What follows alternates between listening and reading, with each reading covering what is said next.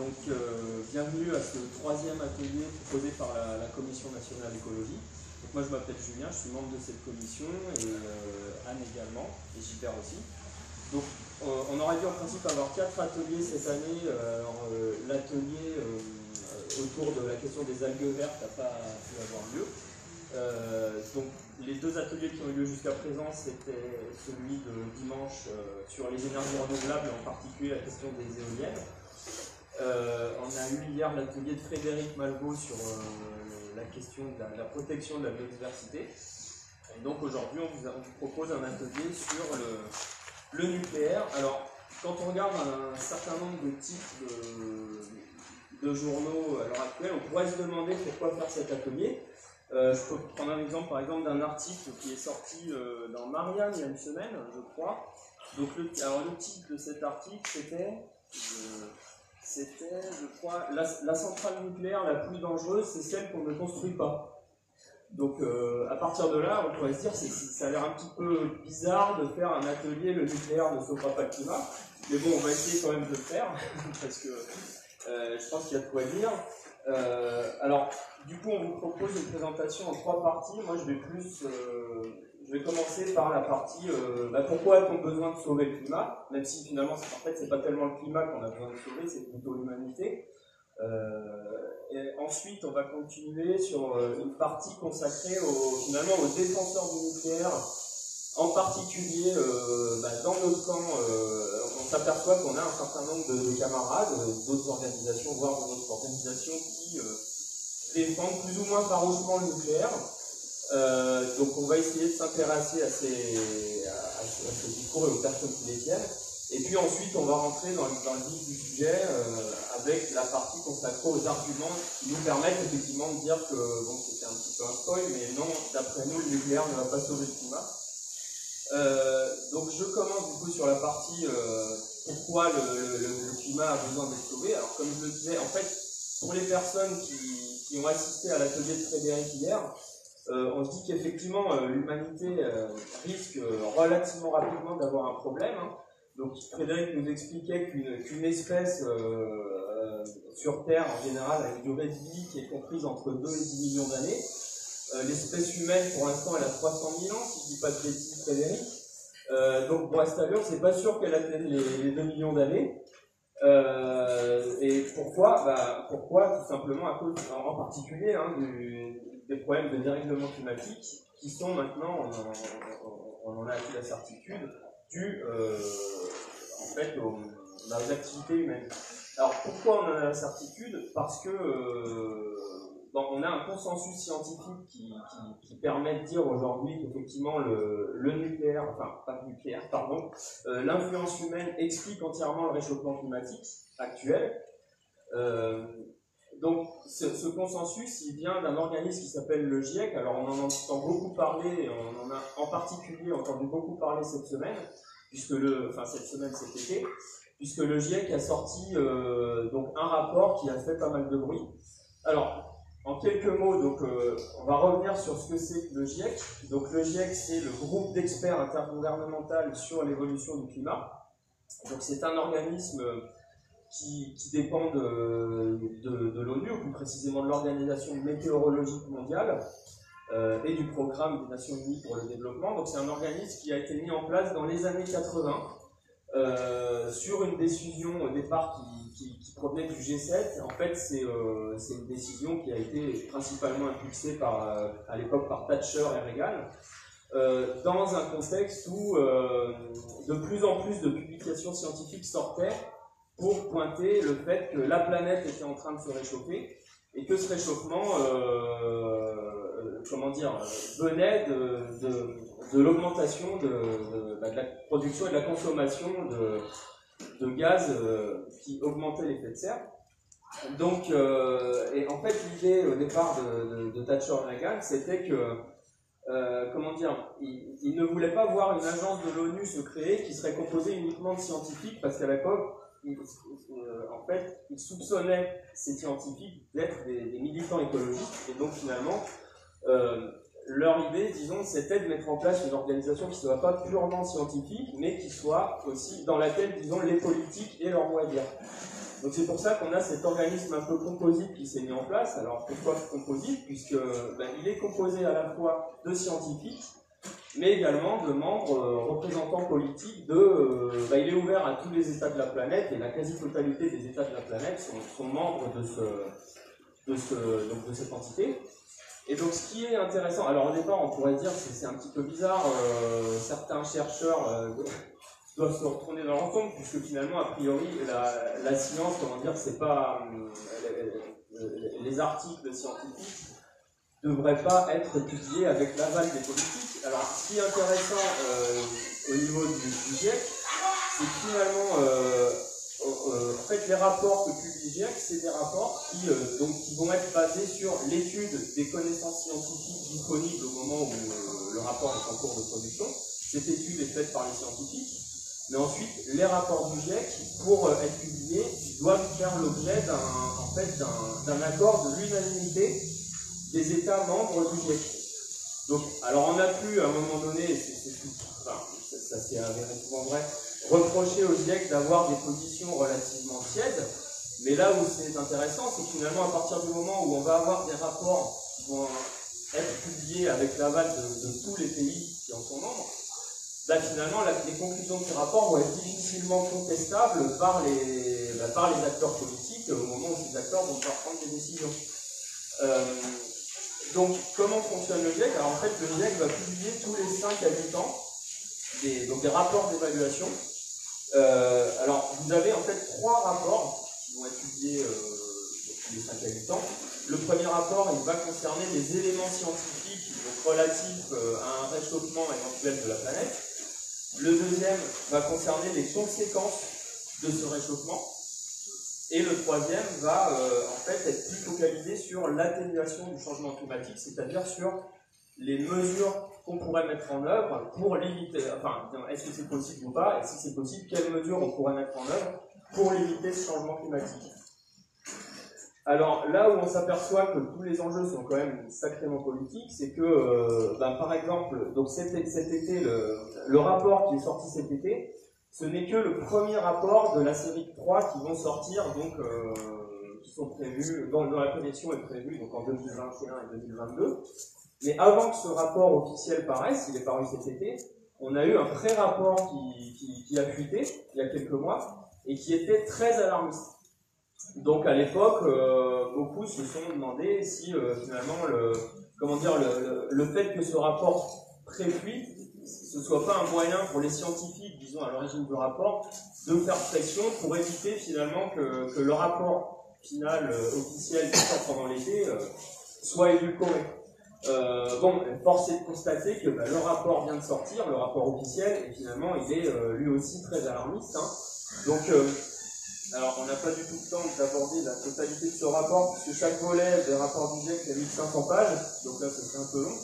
Mais euh, si cet aspect vous intéresse, hein, sans rentrer non plus trop dans les détails, je peux vous conseiller deux. Alors, il y a un article déjà dans Mediapart qui est paru il y a quelques jours, qui brosse de manière assez synthétique le bilan euh, de ce rapport. Et puis, on peut aussi euh, consulter un article de Daniel Tamoro qui est, sorti il y a quelques jours qui euh, approche une, euh, enfin comment dire, qui, propose un point de vue euh, un peu plus anticapitaliste, disons, de la lecture de ce rapport. Donc si on reprend quelques grandes lignes du, rapport du GIEC, alors comme je le disais tout à l'heure, hein, donc ce rapport indique sans ambiguïté que l'influence humaine explique entièrement le réchauffement planétaire observé pour la décennie 2010-2019 donc cette décennie, c'est avec certitude la décennie la plus chaude depuis 2000 ans, et probablement même depuis 100 000 ans. Donc on a vraiment un phénomène euh, inédit. Euh, par ailleurs, donc, ce qu'indique ce rapport, c'est que les émissions de gaz à effet de serre sont responsables d'un réchauffement d'environ 1,1 degré euh, de l'atmosphère terrestre depuis les années 1850-1900. Et d'ici à 2040 au plus tard, la température mondiale devrait atteindre, voire dépasser les 1,5 degrés de réchauffement. Alors, on parle souvent de cette limite fatidique des 1,5 degrés. Il faut bien voir que ces 1,5 degrés, c'est pas, comment dire, c'est pas une limite en dessous de laquelle tout ira bien et au-dessus de laquelle ce sera la catastrophe. Hein. D'ailleurs, on le voit, déjà aujourd'hui, puisqu'on voit euh, parfois même on le vit directement. une des conséquences, disons, du réchauffement climatique, qui est au-delà du réchauffement moyen global, l'apparition de plus en plus fréquente de phénomènes climatiques extrêmes euh, ou de conséquences de ces phénomènes. Donc euh, cet été a été marqué en particulier par les, par les méga-feux. Donc à une période, vous allez avoir des méga-feux. À une autre période, vous allez avoir des ouragans d'ampleur inédite ou à, d'autres régions du globe. Donc on a, euh, bah, je peux vous conseiller notamment l'article du Monde il y a quelques jours sur l'ère des méga-feux a commencé. Donc en fait, on s'aperçoit que le réchauffement, on n'est pas on n'a pas, encore atteint, disons, euh, les 1,5 degrés de moyen de réchauffement de la planète, même si ça, s'en rapproche, mais on est déjà dans les conséquences, euh, qui parfois sont vraiment dramatiques, de ce réchauffement, avec la multiplication des, événements climatiques extrêmes. Euh, voilà, donc ce constat, disons, il est là. Euh, alors, ce que dit également le rapport, c'est que ce changement climatique va s'accentuer dans toutes les régions du globe, mais de manière plus ou moins importante. Donc, vous, allez avoir des régions où finalement le 1,5 degré en moyenne, ce ne sera pas 1,5 degré, mais ce sera 3, 4, voire 5 degrés de réchauffement. Euh, donc, ce qui est intéressant justement dans le rapport qui est sorti cet été, c'est qu'il a, grâce à une modélisation qui est désormais euh, très fine, il a pu proposer en fait une, simulation euh, du réchauffement, d'impact du réchauffement à l'échelon régional. Donc vous pouvez aller voir, il y a un, site qui propose une cartographie qui permet d'aller étudier, ces, enfin d'aller regarder dans les modélisations des différents scénarios du GIEC euh, au niveau régional et plus, euh, et plus uniquement au niveau mondial.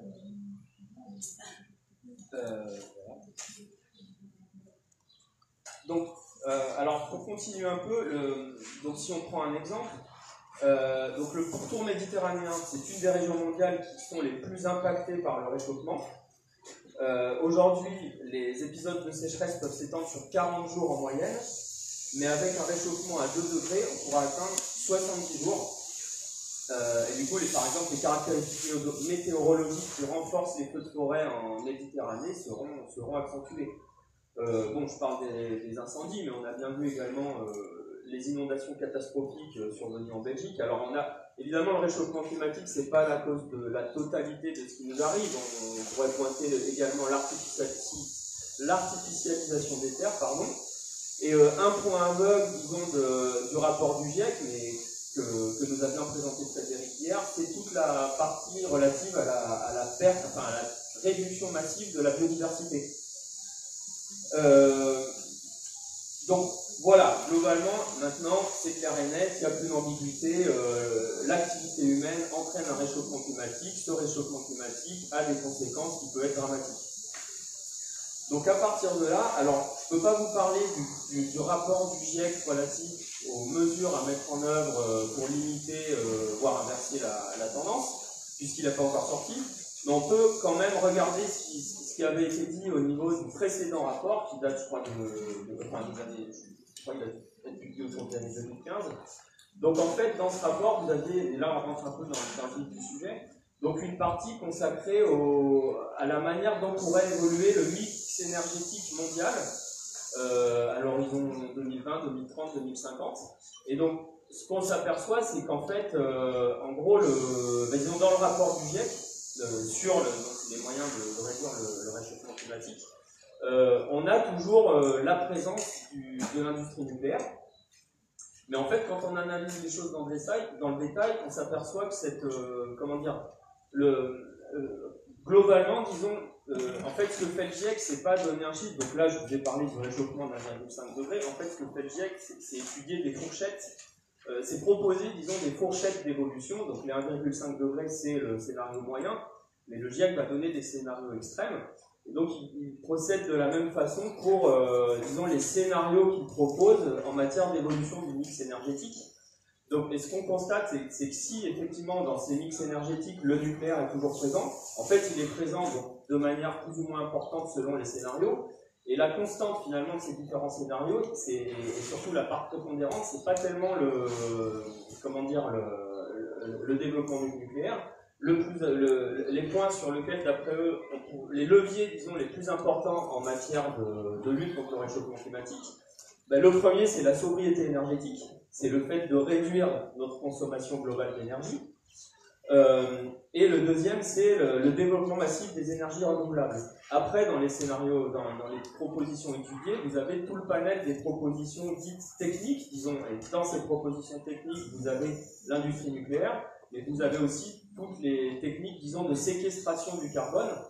Euh, et on s'aperçoit que d'un point de vue, comment dire, c'est ce qui explique en gros le rapport du GIEC, c'est d'un point de vue, euh, en fait, ce qui, ce qui a proposé, c'est pas uniquement des, comment dire, des, des, moyens de production de l'énergie. Enfin, il n'a pas regardé ça uniquement du point de vue euh, réduction des gaz à effet de serre, mais du point de vue soutenabilité pour la planète, en fait, des, mesures prises.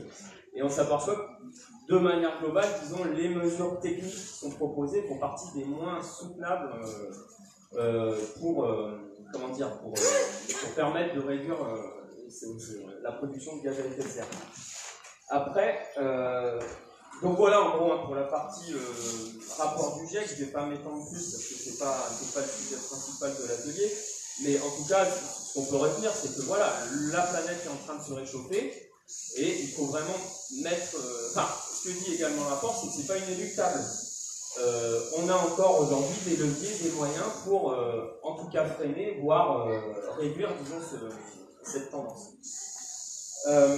Donc ensuite, avant de passer la parole au collègue, je, voulais faire un petit point sur euh, euh, ce qui concerne le, comment dire, la part du nucléaire dans le, dans le bouquet énergétique mondial.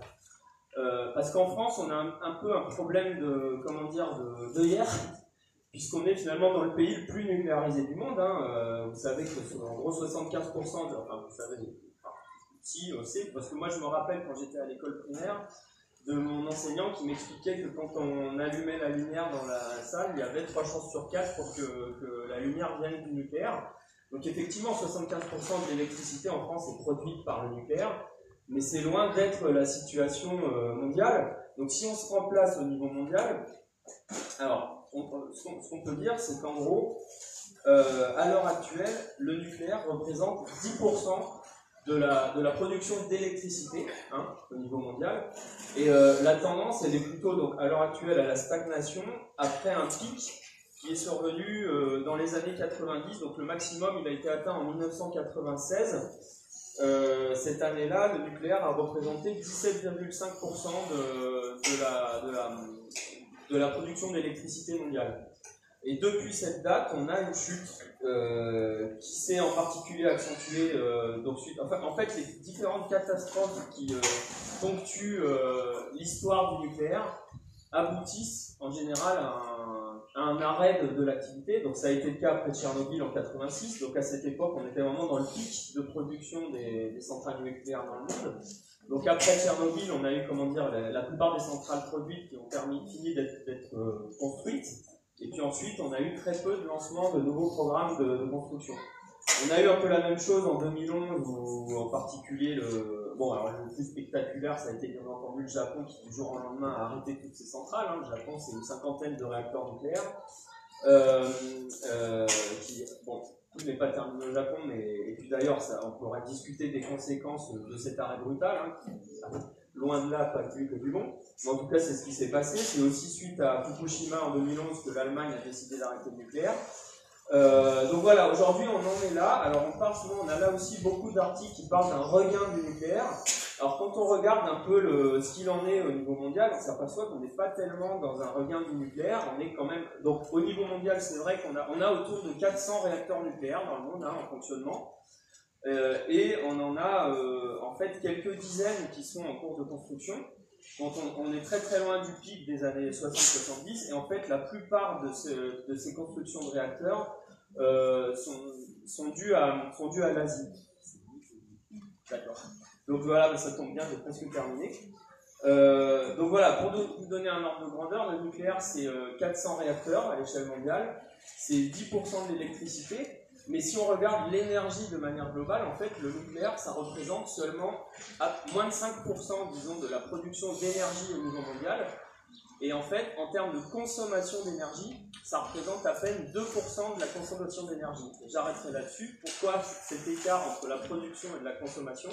C'est parce que la production dite d'énergie primaire, en fait, le nucléaire, en gros, euh, ce qui va produire, on va en consommer qu'un tiers, parce que les deux tiers restants vont partir sous forme de chaleur.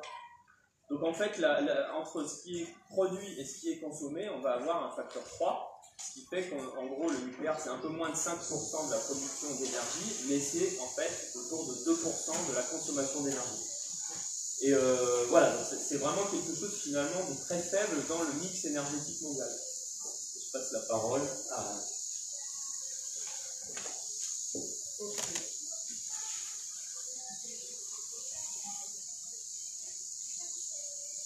Bon, alors, face à ce problème euh, majeur, extrêmement grave, du dérèglement climatique, euh, les pro-nucléaires sont à l'offensive. Et euh, une partie de l'opinion publique, peut-être certains certaines d'entre vous, se posent la question mais est-ce que le nucléaire, ce ne serait pas finalement un moindre mal face au, au, grave problème du dérèglement climatique? Euh, bon, on va juste rappeler très rapidement que l'industrie nucléaire, comme vous le savez, hein, est toujours embourbée dans des scandales industriels, une faillite financière. Les réacteurs sont anciens, fatigués, mal entretenus. Il y a des milliers de tonnes de déchets dont on ne sait que faire, euh, radioactifs. Euh, l'industrie nucléaire est incapable d'arriver au bout de la construction des EPR, en particulier celui de Flamanville. Mais en même temps, il y a un gros gâteau à se partager pour l'industrie nucléaire c'est euh, les marchés à venir, bon, non seulement des constructions de l'EPR, mais aussi du démantèlement et de la gestion des déchets. On en a parlé à d'autres euh, universités d'été. Donc il s'agit de quoi? De toute façon, il s'agit de, sauver euh, les soldats EDF, Orano et de maintenir la France coûte que coûte comme une grande puissance nucléaire, tant civile que militaire, parce que les deux sont, sont liés, bien entendu. Alors, le premier défenseur de l'atome, on va faire un peu un tour d'horizon des, pro-nucléaires et de ce qu'il dit, c'est pour être un peu au clair, ça nous a paru important. Le premier défenseur de l'atome, c'est Macron. Euh, bon, comme ses prédécesseurs, hein, il fait pas, peut-être plus, pas moins. Euh, il y a deux ans, quand on avait fait un atelier sur le nucléaire euh, militaire, on vous avait passé un petit film où on voyait De Gaulle qui inaugurait le lancement de l'usine Malvésie à quelques kilomètres d'ici de Narbonne. Voilà. Euh, au Creusot, en décembre 2020, euh, il a affirmé le lien, euh, c'était très clair, entre civil et militaire. Il a dit textuellement, sans nucléaire civil, pas de nucléaire militaire, sans nucléaire militaire, pas de nucléaire civil.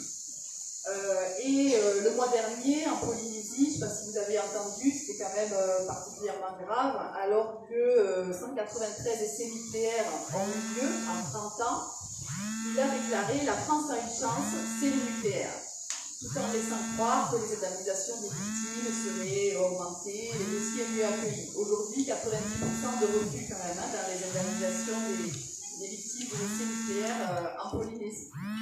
Alors derrière Macron, on a des politiques euh, de tous bords parce que tout le monde se réconcilie pour le nucléaire. Euh, en 2021, là en février, il y a une cinquantaine de personnalités politiques qui ont signé un appel euh, d'une association qui s'appelle l'Association de défense du patrimoine nucléaire et du climat. Les signataires renouent avec une certaine tradition française transpartisane, dite transpartisane, des défenseurs de l'atome. Donc là, vous retrouvez Montebourg, euh, Gérard Longuet, sénateur de la, Meuse, euh, des sarkozystes et des députés communistes tels que André Chassaigne, depuis de Dôme, et Sébastien Jumel de Seine-Maritime. Je cite, Ce qui nous rassemble, malgré nos sensibilités diverses, c'est d'être convaincus de l'importance du nucléaire pour maîtriser les émissions de gaz à effet de serre. Ça, c'est Bernard Accoyer qui a, déclaré ça, cofondateur de l'association. Alors, euh, leur but, c'est de mobiliser les élus des territoires sur lesquels sont implantées les installations euh, nucléaires. Bon, alors on peut le déplorer, mais c'est pas forcément une surprise, mais sur le site du, PCF, euh, les, signataires du texte déplorent, je cite, qu'une idéologie antinucléaire de notre âge relayée par de puissants lobbies, alors le puissant lobby, je sais pas, c'est nous, hein, c'est vous, euh, est conduit à des décisions politiques telles que la fermeture de la centrale de Fessenheim et l'arrêt du programme expérimental Astrid des réactions de tronc rapide de quatrième génération, et eux défendent à l'inverse euh, l'importance euh, industrielle euh, et sociale et les bonnes performances environnementales de la filière. Alors quelques mots sur Europe Écologie Les Verts. Quoi qu'on en pense, bon, pour ce parti, au départ, la lutte contre le nucléaire avait été fondatrice, quand même, on peut dire. Et eh bien, l'ELV voit arriver aujourd'hui dans ses rangs des adhérents pro-nucléaires ou des adhérents qui doutent ou alors qui s'affirment carrément pro-nucléaires et proches du, du think tank, le Shift Project, dont je vais parler un peu plus tard. Euh, j'ai trouvé par exemple Thierry Caminet, qui est ingénieur, coopérateur à ELV, qui dit qu'aujourd'hui il est incontournable de faire appel au nucléaire. Alors en même temps que les politiques, l'industrie nucléaire bien sûr est vent debout pour défendre ses intérêts et présenter le nucléaire comme une énergie euh, non carbonée. Bon, ce qui est faux au départ, hein, euh, Gilbert y reviendra, même si ce n'est pas le principal argument pour démontrer que le nucléaire ne sauvera pas le climat. Euh, bon, il y a des, émissions euh, carbone du, nucléaire sur toute la filière, mais euh, c'est pas c'est pas l'argument principal. donc dans l'industrie nucléaire, ben, on a bien sûr Orano qui continue sa propagande, qui a été quand même épinglée pour publicité mensongère suite à une plainte du réseau Sortir du nucléaire. C'était une publicité qui disait nucléaire et non, on ne chauffe pas la planète. EDF euh, qui se présente comme leader mondial de l'énergie bas carbone. Euh, alors, il donne dans les pubs branchés jeunes. Je ne sais pas si vous avez vu, euh, il y en a une qui a une babysitter qui vient de la petite nièce, laquelle fait un exposé sur le réchauffement climatique. Et voilà, elle nous dit qu'EDF produit de l'électricité à 97% sans CO2, donc on est sauvé. Après, on a des organismes parapublics, la Société française d'énergie nucléaire, par exemple, qui titre dans sa revue de juillet l'énergie nucléaire à tout mettre des territoires. Alors, c'est pas anecdotique parce que euh, l'industrie nucléaire euh, euh, arrose des territoires, en fait. Hein, autour, dans les, communes qui ont une centrale nucléaire sont super dotées. J'en parlais hier soir à table avec une, camarade qui habite proche d'une centrale nucléaire et qui disait qu'il y avait un super gymnase où elle allait faire du badminton, tout ça. autour de Bure, il y a eu des mannes financières voilà, accordé euh, aux associations, aux élus. Il y a des, sociétés qui se montent et qui subventionnent jusqu'aux places vertes des écoles et aux réfections euh, des toits des églises. Bon, c'est ce qu'on appelle la fabrique du consentement ou comment faire en sorte qu'une population euh, ne s'oppose pas à, quelque chose. Alors, l'industrie nucléaire aujourd'hui utilise énormément les réseaux sociaux aussi et il lance des opérations de communication au nom du climat. Donc, ils ont des partenariats rémunérés avec des youtubeurs et des web télé. Donc, l'objectif est toujours l'acceptabilité du nucléaire. Donc, si vous êtes branché sur les réseaux, vous pouvez aller voir, c'est très facile à trouver. Vous avez des youtubeurs comme Combini, Poisson Fécond, qui réalisent de nombreuses vidéos qui sont prévues hein, sur, euh, sur YouTube sous couvert de vulgarisation scientifique et qui diffusent des informations fausses, quand même, ou tronquées. Bon, un caractère très nationaliste au passage. Hein. En France, on a de la chance, euh, l'indépendance énergétique de la France, donc c'est très orienté. Euh, voilà, bon, petite parenthèse sur l'indépendance énergétique de la France euh, au passage. Le marché de l'électricité, il est européen, de toute façon aujourd'hui, et quand un grand nombre de réacteurs en France sont à l'arrêt, comme en 2020 pendant la crise du Covid, eh bien, on importe de l'électricité et on l'achète à qui? Ben, Entre autres à l'Allemagne. Hein, donc euh, voilà, c'est très compliqué, il y a beaucoup de politique derrière tout ça. Donc pour revenir aux youtubeurs, il y a par exemple des vidéos, c'est un scénario fictif. Si on fermait toutes nos centrales nucléaires demain, euh, voilà, scénario, ben, vous pourriez plus vivre euh, comme vous vivez aujourd'hui. beaucoup d'activités sur, sur les réseaux sociaux, aussi sur, sur Twitter. Euh, ben, la moindre allusion antinucléaire suscite euh, des commentaires euh, parfois très agressifs. Bon, la tribune de Marianne, Julien en a parlé. mais je, voilà, je cite quand même une phrase qui est dans cette tribune pour, donner le niveau de, de, l'offensive, quand même, qui est signée par trois activistes dits écologistes, dont un qui se présente d'Extinction Rébellion et un coopérateur d'OLV, je crois. Euh, donc je cite, le débat est monopolisé par les arguments trompeurs de militants anti-nucléaires, un peu comme si on n'écoutait que des anti-vax pour trouver des solutions possibles au Covid, ou des platistes pour déterminer la forme de la Terre. Donc voilà, on est dans la bonne foi, on est dans le débat, euh, voilà, euh, c'est, voilà, il faut savoir. Euh, donc on voulait faire un focus euh, aujourd'hui sur le grand influenceur du moment, vous en avez forcément entendu parler, c'est Jean-Marc Jancovici. parce que, alors ça m'a paru important de décrypter ses arguments, parce que son influence est grandissante. Et il communique énormément, et forcément autour de vous, il y a des gens qui ont vu ses vidéos et qui vous disent oui, mais Jean-Co, voilà, il dit ceci, il dit cela.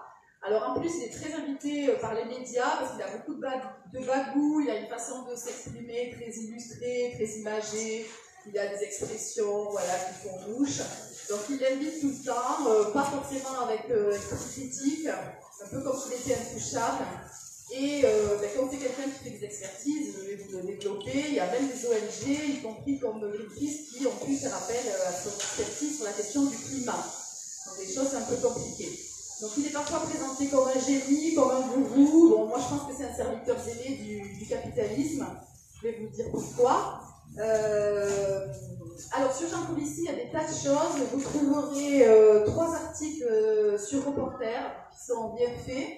je me suis aussi appuyée sur un travail fait par les camarades de Stop Nucléaire 2607 qui sont là.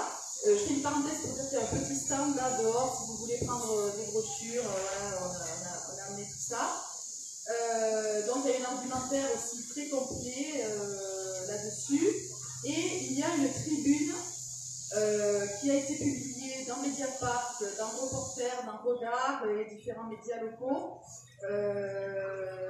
qui s'intitule Jean Covici, une imposture, une imposture écologique, point d'interrogation. Il a fallu mettre le point d'interrogation pour que ça puisse être publié, quand même, dans certains médias. Euh, Jean Covici, une imposture écologique, une écologie de droite décomplexée. Donc cette tribune elle a été signée par le collectif Arrêt nucléaire, le réseau Sortir du nucléaire, l'association Attaque France et de nombreux collectifs locaux. Vous pouvez la signer individuellement ou la porter dans vos collectifs, euh, y compris dans les collectifs climat dans lesquels on est, parce que l'objectif c'est de susciter euh, le débat. Hein, c'est pas d'asséner une vérité. Euh, parce qu'il y a vraiment beaucoup de militants euh, climat qui doutent euh, sincèrement et qui pensent que le nucléaire peut être une solution. Alors Jean Covici, bah, il est ingénieur, consultant, il est cofondateur du cabinet de conseil Carbone 4 et du think tank Shift Project, le projet du changement.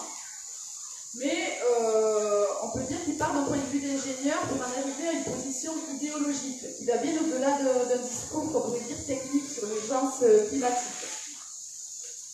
Alors, par rapport, à sa biographie, bon, il est diplômé de l'école polytechnique et de l'école normale supérieure des télécommunications Paris.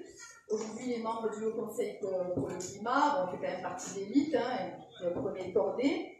Euh, il a commencé par travailler dans la production cinéma, puis après, il s'est intéressé à la question climatique. Il a donné des cours, des conférences, et puis tout s'est accéléré un peu à, partir de 2018, quand il a été porté par la vague du mouvement des marches climat. Euh, et il a vu une nouvelle génération de jeunes saisis par la gravité de la situation écologique. Donc ces vidéos et ces conférences données à l'école des mines sont très suivies par beaucoup de jeunes. Euh, et voilà, il est une figure de, l'actualité euh, écologique. Sa récompense de son succès a été d'entrée au Conseil pour le climat. Bon, c'est quand même un patron prospère de PME, hein, l'entreprise Carbone 4, c'est un cabinet de conseil indépendant spécialisé dans la stratégie bas carbone. Il fait des bilans carbone, en fait. Vous savez, maintenant, toutes les entreprises, les collectivités doivent faire des bilans carbone. Donc, il fait ça. Il est associé à Laurent Morel, par exemple, qui est un dirigeant de société. Entre autres, il a fait fortune avec la société Clé-Pierre, qui développe les centres commerciaux. C'est très écolo, tout ça. Ses clients pour lesquels il réalise des bilans carbone, ben, c'est EDF, Total, LG, Orange, Bouygues. C'est une PME qui a 70 salariés, il vise, euh, qui monte, hein, il vise un chiffre d'affaires de 10 millions d'euros en 2021 et il fait partie des 1% des salariés les mieux payés de France. Bon, euh, c'est pas interdit, mais enfin, c'est pour situer quand même, la crise n'est pas pour tout le monde, hein, surtout le discours qui tient après. Alors, le Shift Project, euh, selon sa propre présentation, c'est un think qui œuvre en faveur d'une économie libérée de la contrainte carbone et bien sûr, euh, il défend le climat en présentant le nucléaire comme une énergie euh, non carbonée. Alors l'adhésion de ce think tank, elle est réservée aux entreprises, vous ne pouvez pas y adhérer, euh, parce que le montant de l'adhésion, c'est à partir de 25 000 euros. Quand même. donc qui finance le Shift Project ben, Toujours les mêmes, EDF, Bouygues, Vinci, BNP Paribas, Vita, qui est un cimentier lié à l'industrie nucléaire. Bon, il n'est pas vraiment expert, il le dit lui-même d'ailleurs, hein, euh, dans le sens où il n'est pas reconnu par la communauté scientifique, c'est-à-dire qu'il ne publie pas dans des revues scientifiques, euh, il n'est pas euh, reconnu par ses pairs hein, dans la science, comme vous le savez, il y a des publications, des relectures, etc. etc. Donc lui, il assène ce, que je pense, ce que je pense que sont des opinions, comme des évidences, avec des erreurs et des approximations. Donc Gilbert, comme je vous le disais, reviendra sur les arguments techniques. Bon, alors bien sûr, il minimise énormément les problèmes du nucléaire, les risques d'accident, la sécurité des travailleurs, les déchets, les problèmes de construction, il balaye tout ça, il dit que les EPR en Chine, ça va marcher euh, très très bien, ne tient pas compte euh, du tout des, normes qui ne sont pas les mêmes de sécurité en Chine et en France, il ne parle pas tellement de, de, de l'EPR de Fernandville, euh, par rapport au coût, ils ne disent jamais, par exemple, qu'aucune société d'assurance n'assure le nucléaire, tellement le risque est important, et qu'en cas d'accident, ce sont les États qui vont prendre en charge tout le coût euh, des, déplacements de population, des indemnisations, comme il y a eu en Fukushima, par rapport aux, à toute la population qui ne peut plus vivre euh, sur site, etc. etc. voilà. Alors, quelle est sa vision de la société? Euh, c'est une société d'experts où euh, tout serait déterminé par les lois physiques et les politiques doivent suivre les propositions des, experts. Bon, comme, il y avait, comme s'il y avait des réponses un peu monolithiques qui s'imposaient et qui ne résultaient pas de choix idéologiques ou politiques, Bon, il n'y a pas de pluridisciplinarité. Hein. Les sciences humaines, euh, il ne connaît pas. Hein. Je ne sais pas, s'il y a eu des cours à Polytechnique, mais il n'en parle jamais. en tout cas, il n'en parle pas. Il a sûrement eu des cours. Euh, donc, il n'est pas là pour le débat. Et bon, on peut dire qu'il utilise la science euh, comme un instrument de, domination. Euh, dans ses conférences, il, il, voit la société sur un mode quand même très autoritaire. Il dit qu'il faut un pouvoir fort euh, où les sachants vont imposer leur vision à la population. Donc je cite, il faut être capable d'imposer des efforts extrêmement significatifs et il faut un pouvoir fort pour les faire respecter. Euh, il est pour une démocratie autoritaire. Il dit qu'il y a une certaine division du travail dans ce type de démocratie. D'un côté, les élites et de l'autre, les salariés ordinaires qui sont des pilotes de machines. Et il dit que l'action politique devient à distribuer du rap de sucette. Bon, ça fait partie de ces expressions un peu imagées qui plaisent dans les médias. Alors il prône une certaine décroissance, euh, d'où peut-être la confusion euh, et la séduction qu'il exerce sur certains écologistes, euh, mais il prône une décroissance qui accentue les inégalités. C'est-à-dire que, bon, on peut en parler dans le débat de la question d'une forme de décroissance ou de décroître une certaine forme de production. Je pense qu'aujourd'hui, ça fait quand même partie du débat, y compris de ce qu'on va dire pendant la campagne présidentielle. Euh, mais lui, il dit euh, il va falloir accepter de payer plus cher le déplacement. Il est impossible de concilier trajectoire moins 2 degrés et hausse du pouvoir d'achat. Et tout le monde, même les Français modestes, va devoir faire des efforts parce que même les Français modestes consomment trop d'énergie. C'est clair. Euh, donc, Hervé Kempf, dans Reporter, dans les articles, parle de, naïveté, d'ignorance, voire de balourdise. Bon, moi je pense que c'est un des défenseurs du, système capitaliste. Euh, voilà, il parle jamais euh, du profit du capital, et, bien sûr. Il dit par exemple ce que vous payez, ce n'est pas l'énergie elle-même, mais le travail qu'il faut consacrer à son extraction de l'environnement. Bien sûr, il n'y a, pas de, a pas de profit, il n'y a pas de rente, etc. Bon, il évacue toute question sociale. Et euh, cerise sur le gâteau, bon, si ça ne suffisait pas, il a une vision quand même très particulière très patriarcale de la société, c'est-à-dire que dans sa vision techniciste, il dit que c'est une affaire d'homme, que le discours féminin, c'est globalement un discours de douceur, et que c'est la raison pour laquelle il est favorable à ce qu'il y ait plus de femmes dans les entreprises. C'est pas pour une raison d'égalité homme-femme, je m'en fous. je cite hein, chaque fois, hein, vous pouvez trouver tous ces trucs-là. Bon, c'est son côté un peu provocateur, mais bon, c'est quand même dit. Bon, voilà pour, pour, pour le personnage et, son idéologie. Euh, moi, je vous invite à écouter euh, une de ces vidéos euh, en faisant la cuisine ou, autre, parce qu'on va pas perdre trop de temps quand même. Mais c'est intéressant, vraiment, c'est intéressant d'avoir ces arguments, parce qu'il n'y a pas que des arguments techniques, il y a vraiment une, idéologie derrière. donc après ce petit, tour d'horizon des pro-nucléaires, dont on voit que l'offensive est d'autant plus importante qu'ils ont conscience que le bateau coule quand même, voilà.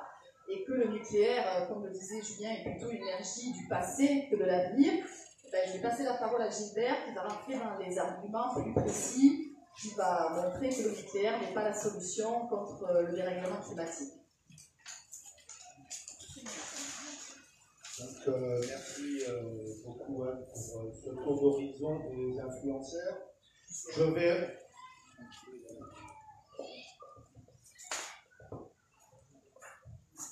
Je vais donc continuer en parlant de deux autres influenceurs. Et bon, il y en a un dont Anne a parlé, qui s'appelle la SFEN, la Société française de l'énergie nucléaire, qui classe les énergies en trois catégories l'énergie fossile, intermittente et fissile. Fissile, c'est le nucléaire. L'intermittent, c'est les renouvelables. Alors, euh, le fossile, c'est pas bien pour le climat, ça c'est évident. Euh, donc, euh, l'intermittent, c'est pas terrible parce qu'on peut pas en avoir tout le temps. Donc, reste le nucléaire. Voilà un des, un des arguments qui euh, il y a les exploitants qui euh, surfent aussi sur la peur du dérèglement climatique qui, à juste titre, interroge la majorité de la population mondiale. Mais ils essaient de traiter ça pas avec des vrais arguments, avec des slogans publicitaires. Par exemple, Orano pour faire du CO2 avec du nucléaire, il va falloir charbonner. C'est rigolo, mais c'est pas, ça veut pas, ça va pas expliquer le, fond du problème. Ou bien, c'est de la vapeur d'eau qui sort des tours de refroidissement de nos centrales. C'est pas du CO2. Voilà un petit peu les arguments qui développent. Alors nous, on va parler simplement, et pour savoir si le nucléaire va sauver le climat, on va poser des questions. Parce qu'on est là pour réfléchir, on est là pour, on n'est pas là pour écouter du gourou ou pour euh, se faire influencer par les autres. Donc, la première question, c'est le nucléaire. Est-ce que c'est une énergie du futur? La deuxième question, c'est est-ce que le climat sauvera le nucléaire? Et la troisième question, c'est est-ce que le nucléaire va sauver le nucléaire? On va essayer de répondre à ces questions et puis on verra bien si le nucléaire sauvera le climat ou pas. Alors, comme l'a expliqué euh, Julien tout à l'heure, il y a 443 euh, réacteurs qui sont implantés dans 30 pays. Et euh, c'est à peu près 10% de la production mondiale d'électricité qui est fabriquée à partir de l'énergie nucléaire. Si on veut atteindre 50% du mix énergétique, ça s'appelle le mix énergétique électricité. C'est d'ailleurs l'objectif de la loi de transition énergétique en France. Et si on l'applique à l'ensemble de la planète, il faudrait multiplier par 5 le nombre de réacteurs, c'est-à-dire il faudrait 2200 réacteurs, donc on construire plus de 1700 pour tenir compte de ceux qui sont en fin de vie. Alors, sachant que les ressources d'uranium, parce que personne n'en parle, elles seront épuisées autour de 2070, alors quand je dis épuisé, ça veut dire épuisé dans le sens où ça vaudra ou pas le coup de les exploiter parce qu'on peut toujours trouver de l'uranium en grattant le, dernier gramme de sol sur la Terre, mais euh, au bout d'une cinquantaine d'années, c'est-à-dire vers 2070, il n'y aura plus d'uranium. Ça, c'est pour les 443 réacteurs. Et qu'il faut à peu près entre 5 et 10 ans, allez, je suis gentil, mais on va dire, euh, même si on dit 5 ans, le nucléaire est hors délai. Et même si on y arrivait avec ce 50%, ça ne représenterait qu'une faible partie des émissions de gaz à effet de serre. Alors, on va aussi euh, s'intéresser au bilan carbone du, nucléaire, parce qu'on dit c'est une énergie décarbonée. C'est le terme utilisé, le nucléaire c'est décarboné. Il n'y a pas vraiment de bilan sérieux de l'empreinte carbone globale qui est disponible. Euh, c'est assez compliqué, ça reste à faire. Mais il y a quand même quelques éléments d'argumentaire que je vais développer qui sont largement suffisants.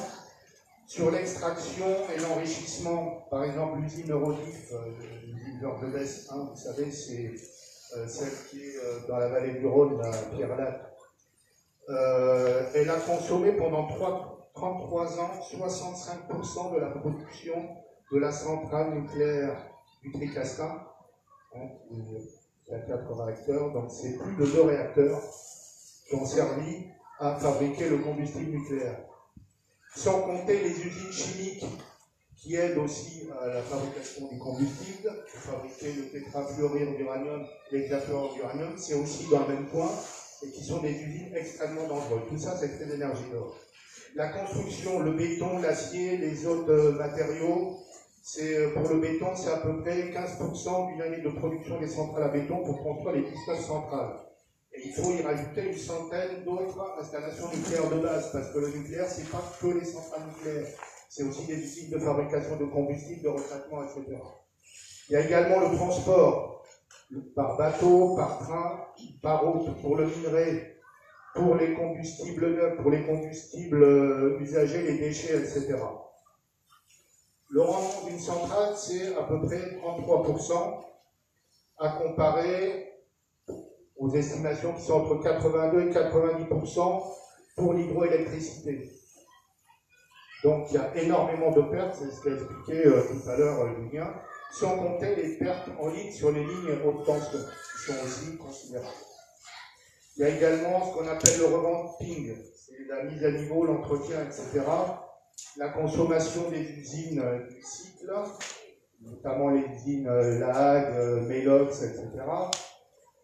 le démantèlement, qui exige de gros travaux si on démantèle. Hein, mais bon, les exploitants savent très bien que c'est très très lourd, donc pour l'instant le démantèlement c'est un stand Le coût, il s'approche de celui de la construction. Alors je parle du coût, mais ça veut dire aussi une somme de travail, une somme de moyens techniques industriels, euh, de construction, etc. mis en œuvre qui euh, bouffent aussi pas mal de gaz à effet de serre.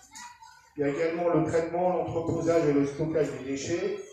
Euh, il suffit de parler des travaux pharaoniques et énergivores, bien entendu, de CIGEO, où on va creuser sur des dizaines de kilomètres carrés des, galeries enterrées pour avoir 300 ans de surveillance active. Donc tout ça, ça va mobiliser une énergie terrible.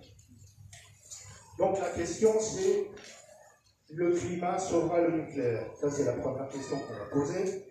Euh, on a l'exemple des canicules de 2003 de 2008 où il y a eu des arrêts ou des fonctionnements à puissance réduite, donc avec la, baisse des débits des fleuves euh, consécutifs à la sécheresse de la canicule. Donc la question qu'on peut se poser, c'est euh, globalement, on entend dire tous les jours, il va y avoir moins d'eau disponible sur la Terre, etc. Et donc, euh, est-ce qu'on pourra avoir plus de nucléaire s'il y a? Moins d'eau C'est ça la question de fond aussi. Et ça, personne n'a posé. Les événements climatiques extrêmes, les cyclones, les tempêtes, les inondations. En 1999, au Blayais, euh, on a frisé un accident nucléaire comme à Fukushima suite à un phénomène d'inondation qui était la conjonction d'un phénomène de marée euh, et de tempête. Il y a eu des centrales aux États-Unis qui ont été inondées, la centrale de Cooper et Fort Calhoun en 2011. Il y a également les, sécheresses, les incendies, la centrale de Los Alamos aux États-Unis, il y a les tempêtes de sable, ça c'est pour euh, nos amis euh, du pays du Golfe, au cas où vous avez envie de, foncer dans les projets du nucléaire qui sont, on va dire, suscités par le, lobby, etc. Il y a des dérèglements autres que climatiques, mais qui sont aussi liés au productivisme et l'extractivisme du capitalisme. C'est les séismes induits. Vous avez entendu parler en 2019 euh, les centrales de Cruas et Tricastin ont été un petit peu secouées euh, suite à un séisme qui est consécutif à l'exploitation d'une carrière. Euh, en Alsace, il y a également des forages de centrales géothermiques qui ont, enfin des, forages qui posent problème aussi au niveau sismique, hein, qui, ont, fait que finalement ils ont arrêté les, forages pour la géothermie parce que ça, engendrait beaucoup de, au niveau sismique. Donc ça veut dire, bon, là ils ont arrêté la centrale de Fessenheim, Mais rien ne dit qu'ailleurs, il peut pas y avoir de phénomènes de ce type, sans compter les phénomènes imprévisibles que sont les séismes, et donc on ne connaît pas euh, la, portée, même si en France, on n'est pas dans un pays sismique, euh, on n'a que le retour à l'échelle historique, mais il est tout à fait possible de donner des très très gros séismes en France, dans une zone sismique. Dernière question, est-ce que le nucléaire sera le nucléaire? Alors effectivement, euh,